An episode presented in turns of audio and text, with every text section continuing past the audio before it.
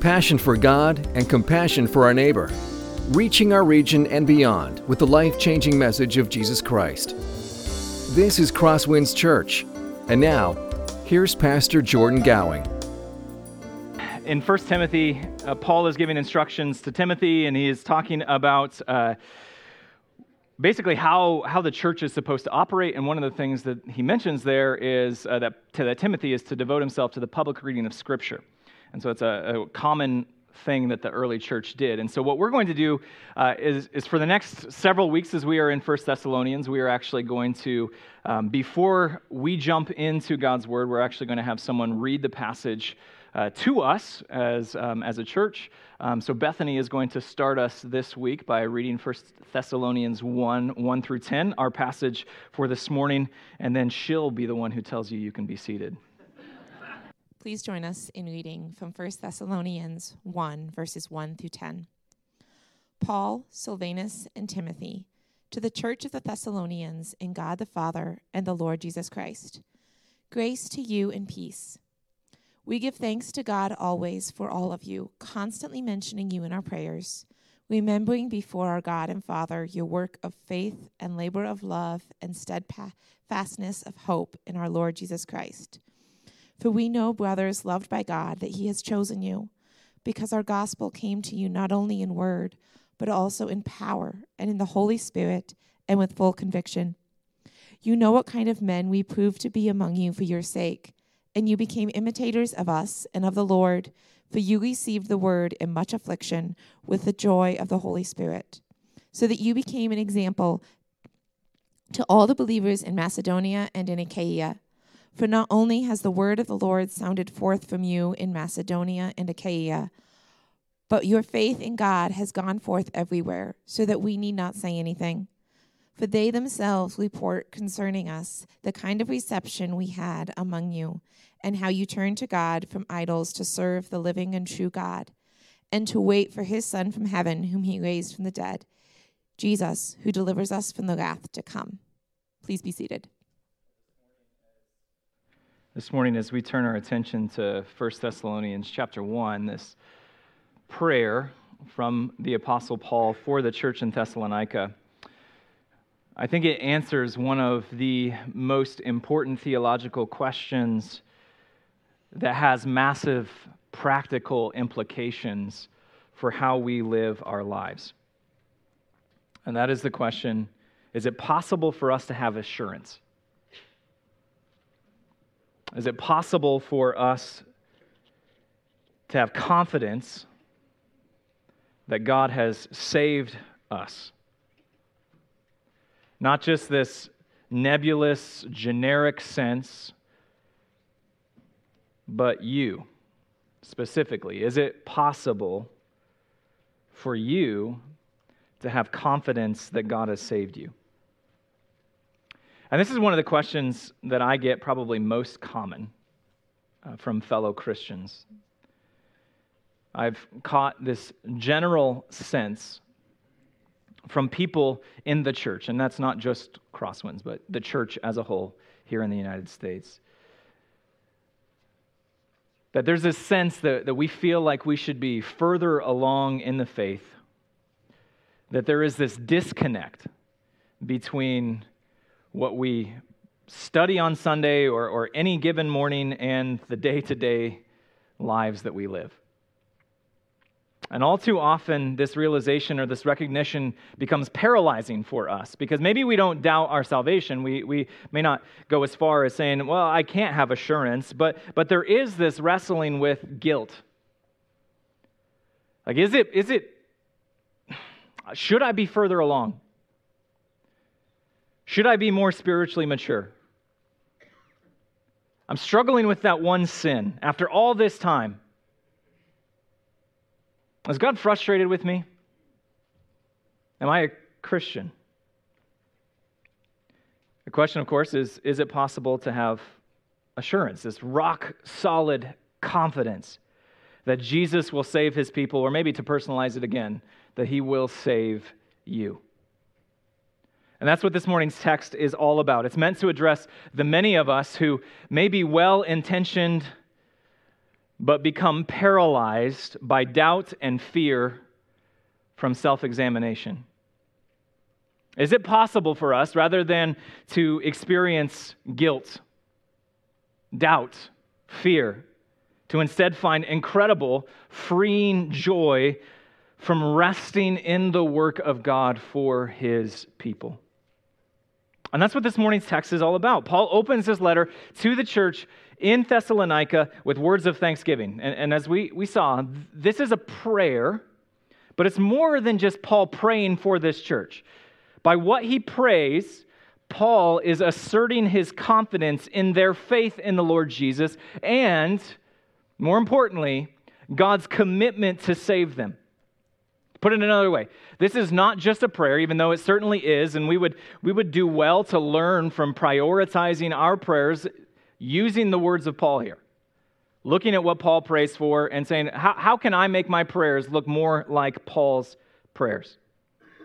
But it's more than that. It's also a teaching, it's a lesson on assurance. And so, as we turn our attention to this text, I want us to just latch on to the overarching truth of Paul's words here in chapter one. It is simply this Thank God for the salvation that rests fully in his power and love. Thank God that salvation rests fully in the power of God, in the love of God for his people. Paul's prayer is one of gratitude, thanking God for his work on display in the lives of the Thessalonians. He thanks God for the faithfulness of the Thessalonians, but he roots all of that in a confident assurance that God's work in the Thessalonians depends solely on his power and on his love. And he's confident of that. And I want us to consider that the same can be true of us as well, that our salvation rests fully in the power of God, the love of God, not on our faithfulness, not on our uh, being able to identify enough evidence in our lives of God at work, not on a, certain spiritual disciplines that we enact over and over and over again. Thank God that His salvation for us rests fully in His power and His love. Now, as we turn our attention to this passage, we'll notice that, that Paul's prayer of, of thanksgiving breaks into two parts. First, Paul thanks God for his power and love on display in the Thessalonians. Second, Paul thanks God for the fruit of the gospel in the lives of his people. And so that's what we're going to do this morning as well. First, we're going to look at Paul's prayer of thanksgiving for God's love and power. And then, second, the, the evidence of that in the lives of the Thessalonians. Would you pray with me once more as we approach God's word. Father, we ask now that you would send your Holy Spirit, that you would open our eyes to the awesome reality of your love for your people, your power that is strong enough, more than strong enough to save. God, if there are people here this morning who are wrestling with whether or not their faith is genuine, if they can actually be confident that you have saved them, that you will bring them into your kingdom in the end. God, I ask that you would use this text to give them confidence in your awesome power, your unconquerable love. God, at the same time, we ask that you would enable us to be a people where the evidence of the gospel's transformative work is clearly on display in our lives. Help us for Jesus' sake and for our good, and it's in his name we pray. Amen. Well, Paul's letter opens with a typical greeting followed by the beginning of his prayer for the Thessalonians. So, in these first few verses, Paul picks up on the, his gratitude for God's power and love on display in the lives of the Thessalonians. Let's start in verse 1. We give thanks to God always for, I guess I'm going to start in verse 2. Verse 1 is just a, an intro, anyway. We give thanks to God always for all of you, constantly mentioning you in our prayers, remembering before our God and Father your work of faith and labor of love and steadfastness of hope in our Lord Jesus Christ. So, Paul starts by saying that the Thessalonians are a regular fixture in his prayers, as well as not just his prayers, but the prayers of his co laborers who helped plant the church in Thessalonica, Silvanus, who also is known as Silas, and Timothy. As we saw last week, they helped him plant the church in Thessalonica. And here we see that Paul regularly carves out time to pray for the church in Thessalonica, not just in a generic sense, but he takes time to pause and to reflect back on his time with them. And he gives thanks for what he saw on display in their lives. Now, notice here in verse 3, he lists three specific attributes that he is especially thankful for. First, he says he thanks God for their work of faith. Paul looks back on his time with the Thessalonians, remembers fondly that their faith led to action. Now, faith is a very commonly used word in Christianity today, as really in the world today. You just got to have faith. But what especially is in view here? The New Testament has a number of passages that define faith, but I find the most helpful to be from Romans chapter 4, speaking of Abraham from the Old Testament and his faith that God, who made this promise to him, a, a, promise that would be impossible to come about except for the direct intervention of God, and how does Abraham respond to this impossible promise of God? Well, we see this in Romans chapter 4. In hope, he, Abraham, believed against hope that he should become the father of many nations, as he had been told, so shall your offspring be. He did not weaken in faith when he considered his own body, which was as good as dead since he was about 100 years old, or when he considered the barrenness of Sarah's womb. No unbelief made him waver concerning the promise of God, but he grew strong in his faith as he gave glory to God, fully convinced that God was able to do what he had promised. I've read this passage a number of times when talking about faith here at Crosswinds. It's because of how it defines faith. In essence, faith is a response to the impossible promises God has made rooted in God's character. That even when it seems impossible from our perspective, God is worth trusting. And that's simply what faith is.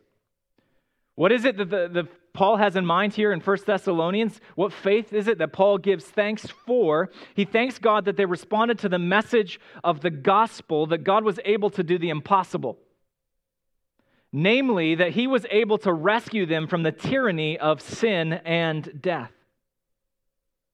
Now, of course, this understanding of faith necessarily leads to action. That's why Paul says the work of faith in 1 Thessalonians chapter 1. Faith is this radical trust in the promises of God, the character of God, but that faith is displayed in how we respond in our day to day lives. Specifically, verse 3, Paul probably has in mind work that is externally focused, a willingness to tell other people this incredible good news about Jesus. So, Paul is overflowing here with thanksgiving because he remembers with fondness this church that puts their faith into action by telling other people about Jesus. And that's the first category of gratitude from Paul your work of love, your work of faith. Next, Paul mentions their labor of love. So, not only does the gospel produce an active faith, but it also produces an active heart of love. I love this description of love, which is a weird thing to say. But I love it because it reminds us that when we look at love in the Bible, it's rarely a feeling of affection, and it's almost always a commitment to action. Now, that's not to say that feelings of affection are absent. We can read just a, a, few verses later. If you have your Bible open, go to 1 Thessalonians chapter 2, verse 8, and we see Paul's affection for this church. But the, the Bible has a similar view of love as it does of faith. Love as an affection is something that expresses itself through how it treats others. Generally, love in the New Testament letters is focused on how we treat our fellow brothers and sisters in Christ. It's in the church. Now, that's not to say we're not supposed to love others outside the church. Jesus makes that clear in Luke chapter 6. If you love those who love you, what benefit is that to you? For even sinners love those who love them. And if you do good to those who do good to you, what benefit is that to you? For even sinners do the same. And if you lend to those from whom you expect to receive, what credit is that to you? Even sinners lead to, lend to sinners to get back the same amount. But love your enemies and do good, and lend especially, expecting nothing in return. And your reward will be great, and you'll be sons of the Most High, for he is kind to the ungrateful and the evil. So we're supposed to love everyone, especially or including those who are outside the church. But here, as Paul has in view, he's specifically focused on love for one another, actions toward those who are in the church. Paul looks back at his time with the Thessalonians with gratitude because he remembers how they sought one another's well being, how they were committed to serving one another. He probably remembers the tense relationships that existed between some people in the church where they didn't see eye to eye, where disagreements ran rampant, where one party felt as though they were in the right and they had been wronged by another person in the church. And yet, in spite of that, they were willing to put aside their differences, put everything aside for the sake of this command to love. And he thanks God for the fruit of the gospel on display in their lives. Finally, Paul mentions their steadfastness and hope in the Lord Jesus. Remember what we saw last week? Paul is writing to this church that is in the fires of affliction. Paul has been forced out of Thessalonica early because of opposition from both Jews and Gentiles. And yet, in spite of this affliction, the church has endured. It has persevered. They've not withered away. They haven't become disillusioned with Jesus when things got tough or they didn't line up with their idyllic life. Their hope in Jesus is instead a ballast in the midst of the storm, and Paul thanks God for that. Now, we might say, well, what exactly is it that produces this faith, hope, and love? Paul tells us in verses 4 and 5. He first thanks God for the love that he shows to the Thessalonians in verse 4. For we know, brothers loved by God, that he has chosen you. A beautiful verse. Paul assures the church of God's love for them in two ways here in this verse. First and most basically, he just says it. He says, You know what? God loves you. He reminds them of God's love for them. This is one of the most basic truths of Christianity, and yet sometimes it can be one of the hardest to believe for people. That God would love someone like me. Maybe God loved me in the past, but, but what about right now when I've repeatedly wandered away from Him, when my life doesn't measure up to what it should, when I say that I'm a Christian, when I'm, I'm one of His followers, and yet there's so little evidence of that, so little fruit in my life of that fact?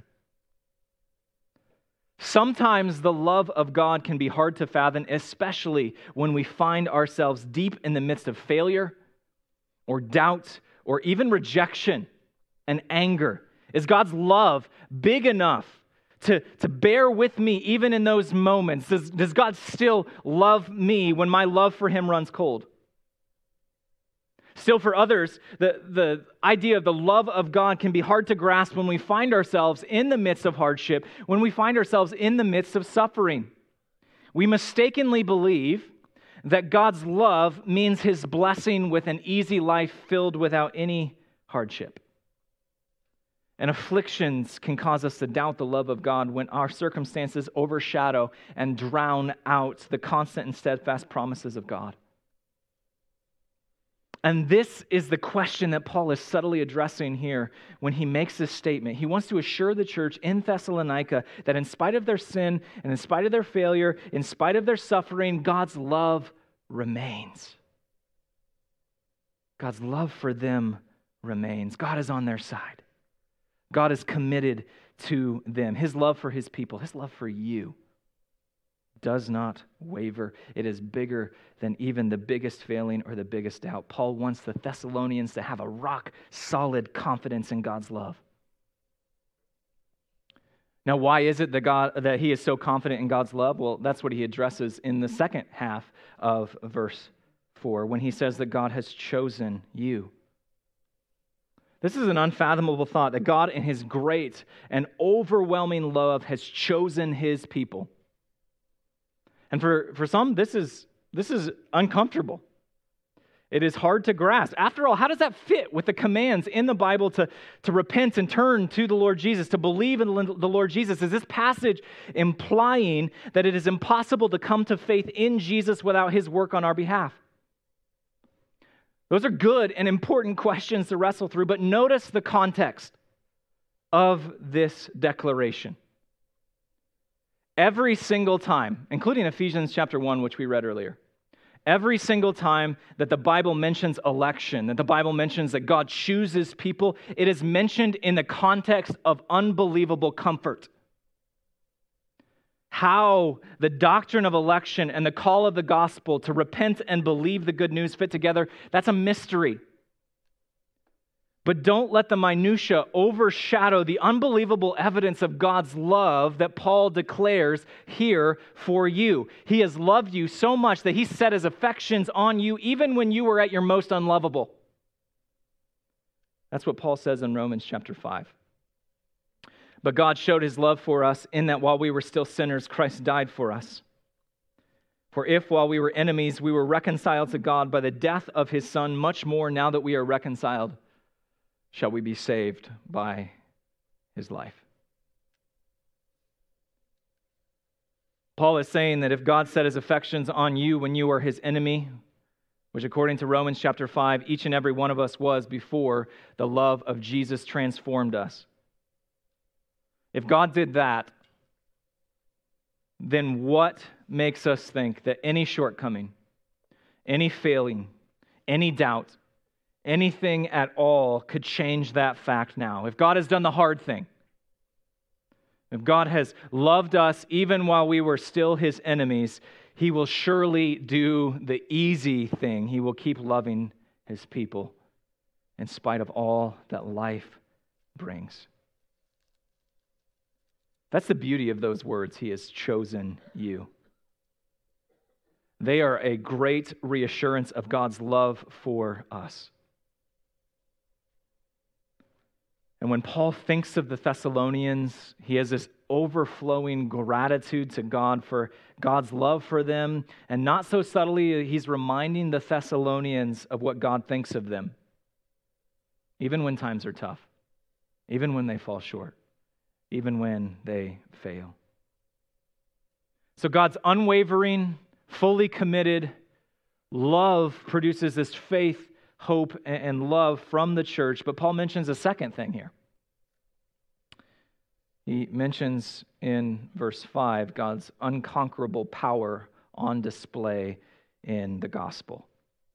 Verse 5 Because our gospel came to you not only in word, but also in power and in the Holy Spirit and with full conviction. You know what kind of men we prove to be among you for your sake. Paul expresses this extreme confidence in God's power to use his word to transform lives. He has let this truth sink deep within to every cell of his body. That he looks back on his time with the church in Thessalonica and he says, Well, of course you responded to the gospel because that's what God does through his word. Now, Paul isn't expressing arrogance in his ability to preach, as though, you know what, I said things in, in just good enough of a way. I, I crafted my message well enough that it produced this response of faith in the Thessalonians. No, that's not, that's not what he's saying. He points out that the gospel didn't just come to them in word, but it came to them in power. That the Holy Spirit was at work using it. He's also not saying that everyone who hears the gospel, therefore, will respond positively. No, he's, he knows that's not the way that God works. Instead, he declares with full conviction that when God's word is proclaimed, some people will respond. Specifically in the lives of the Thessalonians, the fact that they did respond reveals God's power in their lives. That's Paul's confidence here. And that's the confidence that we can have in God's power through His Word, how He uses His Word. God does the exact same thing here, today, right now. God does something spectacular and miraculous when His Word is proclaimed. It has nothing to do with me, nothing to do with how well or how poorly or how bad my jokes are when I proclaim the Word of God. We can have a radical confidence that God will use His word to transform His people, not because of cleverly crafted arguments, but because God sees fit to use His word to accomplish His work in the lives of His people. God uses His word, and His power is on full display whenever His word is proclaimed. Now let's bridge the gap there from the Thessalonians in the first century to us here, 21st century. Specifically, the implications of Paul's prayer for the question of assurance. What, what on earth do Paul's words here have to do with assurance? All that comes with it joy, peace, rest, comfort, etc. So, Paul, he's, he's praying thankfully and he roots the, transform, the transformation of the Thessalonian church not in any measure of, of their faithfulness in spiritual growth or any attitude or any of that. He roots their growth in two utterly dependent, dependable truths. The love of God and the power of God through the gospel. And the same is true for us today as well that our status before God does not rest on our spiritual growth, it does not rest on our faithfulness in the Christian life, it does not rest on the quality or the size of our faith. It rests simply in the love of God for his people, that he loved us when we were unlovable and he won't give up now. It rests on the fact that God has chosen you to be his son or daughter. And you might ask, well, how can I be sure? How can I be sure that he has chosen me? And that's an important question. But consider this only the people who have experienced the love of God would even be worried about that question. Paradoxically, worrying about whether or not God has set his love upon you is evidence that he has. If he hadn't, you wouldn't even be asking that question. So that's what Paul is saying here in the beginning of this prayer that, that God's unshakable love is evidence of his commitment to you, that his unconquerable power is evidence of his commitment to you, such as the power of God when his word is preached, that he does something and that unstoppable power of God will help you to endure to the end. And that's what Paul focuses on in the rest of his prayer of thanksgiving. He's, he's got this, this radical confidence in the power of God at work in the gospel that he trusts that when God speaks, people will respond. And not only respond, but their lives will be transformed. And so he spends the rest of this prayer looking specifically at evidence of the fruit of the gospel in the lives of the Thessalonians. Now, here's where this matters to us when it comes to assurance.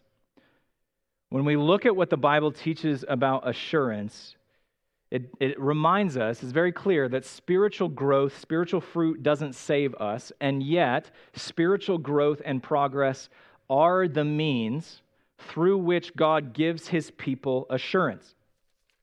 In other words, a sense of assurance is connected to the fruit of the Spirit in your life. So you could point to fruit, spiritual progress, as evidence of the love of God and power at work in your life and keeping you. That's a, that's a good thing. But now here's the challenge that faces so many of us because the moment I say that, we go back to this sense of fear and this sense of anxiety because we look at our lives and we say, well, I guess assurance is impossible for me because I don't see all that much fruit. I look at my own life and, and I, I don't see that. Now, Paul is aware of that of that temptation that is facing us. And so he takes time to not leave this in the hands of the Thessalonians, but instead to highlight two ways that he has seen the Spirit transform them, where he has seen God at work in them.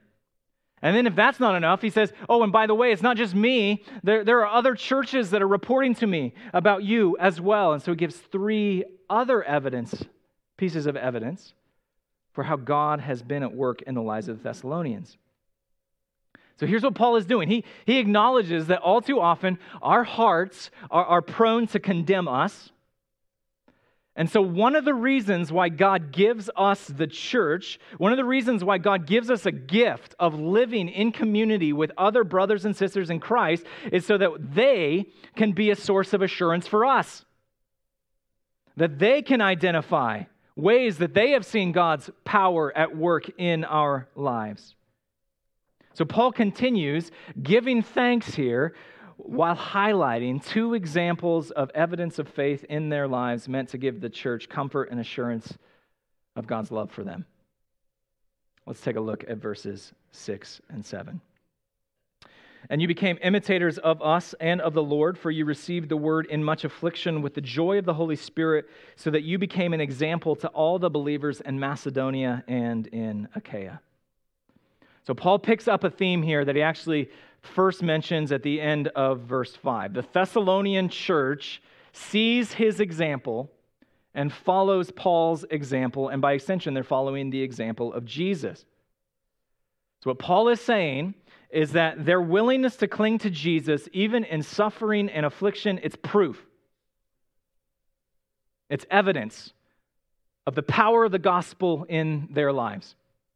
We could put it another way. We could put it this way Paul thanks God that they are increasingly imitating him and Jesus with joy in suffering. Paul is essentially saying, don't sell your spiritual growth short. By enduring suffering and hardship like me, by even finding joy because you trust God will see you through all of this, you are showing your faith in Jesus. I love Paul's words here on the importance of imitation in the Christian life because, in a way, that's discipleship. Discipleship is simply just imitating others in their walk with Jesus. Let's be honest, there's a massive cultural gap, there's a massive time gap between what Paul wrote in the first century to Thessalonica and where we are today. Thousands of years, thousands of miles. Faithfulness in a time and place where God has planted you is going to look different in the specifics than it did thousands of years ago in the first century. And so when you read the Bible, you are reading commands that are given to a specific time and place, and some of them are relatively easy to apply to today, but some of them can be hard to figure out how do I get from there to where we are today?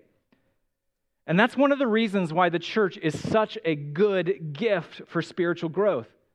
Because you are surrounded by people you can imitate. One of the most important things that you could do for your spiritual life is to ask yourself, who do I want to emulate in the faith? Who has a faith that I want to imitate? Who can I look to as a guide and as a model for how the Christian life appears, uh, applies to, to parenting, to marriage, to singleness, to being a student, to being in, in an office job, to a job as an educator, to, to a job in, in the service industry, to a job on the farm? How can I imitate people that I respect in their following of Jesus?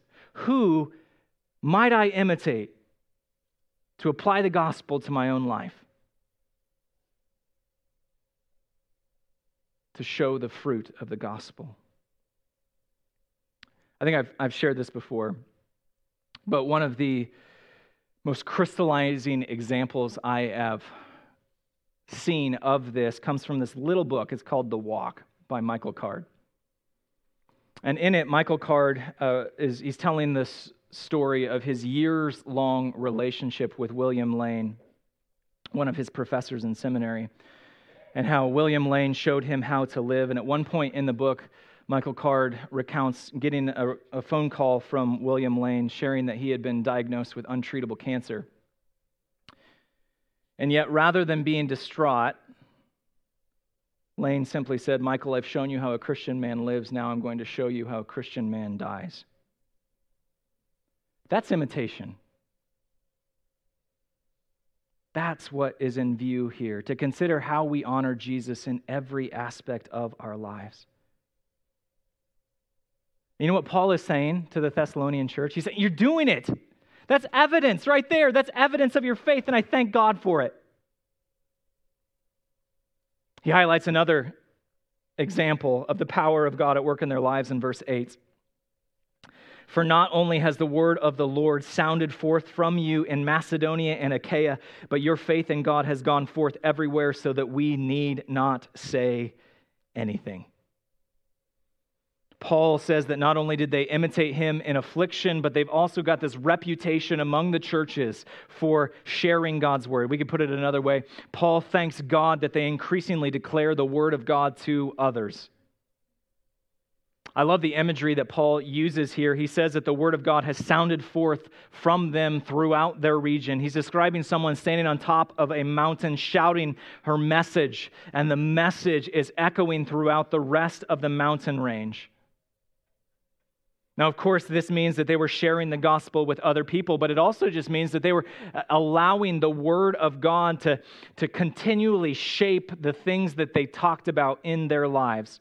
God and his word increasingly take up this larger place in their speech. They, they more commonly bring up God, the things of God, in their conversations with others. They're quicker to share how God had been at work, how they've seen God at work, how God has answered their prayers. They are quicker to say, you know what? Can we just stop and pray about this real quick when they're in the midst of a conversation with someone else? The evidence of the Spirit at work in their lives is how the, the Word of God is taking a place of greater prominence in their lives. But that's not all. In addition, that's what Paul has seen. Paul's remembering his time with them. After that, Paul actually says, You know what? I can't help but thank God for how other churches have seen this at work as well. So he gives three other examples of God's love and power in their lives that other churches have seen and have told Paul about. That's what we see in verse 9 and 10. For they themselves report concerning us the kind of reception we had among you and how you turn to God from idols to serve the living and true God and to wait for his Son from heaven, whom he raised from the dead, Jesus, who delivers us from the wrath to come. I love these verses. They're just, they're positive gossip, is what they are. That's, that's what they are. He's saying, you know what? People are talking about you. And the things that they are saying are so encouraging that I can't not tell you what they're saying. What specifically does he say other churches have noticed from the Thessalonians? Well, first, he says this other churches bear witness to your reception of me, Paul. The wording here at the beginning of verse 9 is a little bit odd, but Paul is basically saying, you know, other churches have told me that they heard good things about how you treated me when I was in Thessalonica. That when I showed up in Thessalonica, there is this reputation from how you treated me in our region of your hospitality of your love. And Paul points to that as evidence of the gospel at work in their lives. The reputation of a church will tell you a whole lot about the people who attend it. And for Paul and the Thessalonian church, it was positive. They were people who loved well. Second, Paul shares a, another piece of news he's heard from other churches about the Thessalonians. Other churches bear witness to the Thessalonians' abandonment of idols. I like to imagine what this was like for Paul, how this got brought up in conversation. So Paul is checking in with other churches in the region of Macedonia, the region of Achaia, uh, Achaia, and he's encouraging them in their progress of the faith, encouraging them to turn away from idols and follow the true and living God. And they're like, "Oh yeah, you mean like the church in Thessalonica?" Paul says, What do you mean? And they say, Well, we remember what they were like. That place is a cesspool of idolatry, but not them. They are steadfastly and joyfully committed to the true and living God. And Paul cannot help but share this news because it has given him so much joy. And he shares it with the Thessalonian church so they can see it too. You realize how people are talking about you, how, how they're saying, you know, you've rid your lives of idolatry, and that's motivating them to do the same as well. They're following your example. Finally, Paul mentions one other common theme that churches have mentioned about this church. Other churches bear witness to the Thessalonians' great hope in affliction. Even as the Thessalonians followed Paul's example of joy and perseverance in hardship, now other churches are looking to them as an example to follow. As they imitate Paul, who is imitating Jesus, now other churches are looking to them and saying, We can do that too. We can follow their example. Specifically, here, Paul is mentioning this great hope of the Thessalonians and how they have that even when they suffer. And other churches, as they suffer for the gospel, have apparently been able to say, We're not alone. The Thessalonians are doing it, they're suffering too, and they continue to hope in the Lord Jesus. We can do it too. No wonder Paul thanks God for this church, right? Because whether they realize it or not, whether they are too close to their failures and shortcomings to see their progress in the faith, to see the evidence of God at work in their lives, he assures them, you know what, God is working in you that your faith is genuine. And the same could be true of us today. Remember the overarching message of this passage. Thank God that salvation rests fully in God's power and love. That's why assurance in the faith is, is possible. It's because salvation doesn't rest in our hands, but it's in God's alone, and He is faithful to bring it to completion. You know, very practically, this passage is a call to thank God for the faith of other believers, how, how you've seen faith at work in people's lives, how you've seen God's power and love on display in their lives. But more specifically, it's also an opportunity to publicly thank God for how his power and love is on display in other people. Here's what I mean by that Paul doesn't just thank God for what he's seen in the Thessalonians privately, he intentionally makes sure that they are aware of what he is thanking God for in their lives. He doesn't just pray this and keep it to himself. He specifically mentions to them to encourage them. One of the things we're going to see as we work our way through First Thessalonians is Paul has this phrase where he, says it a couple different ways, but he says, You're doing this, now do it more and more. And this is what Paul is setting the groundwork for right here. And what if we did the same? What if, as we go from here, we took time to thank God for his work in the lives of two or three people as we're, we're reflecting on it, but we also send them a text, or we write them a note, or we give them a call and say, you know what, I've seen evidence of God's power and love in your life, and I thank God for it. Imagine how assuring and comforting and encouraging that would be. Imagine how God might use us to strengthen the faith, encourage the faith of those who are around us. Thank God that his salvation rests fully in his power and love. What was true then is true now as well. Let's pray.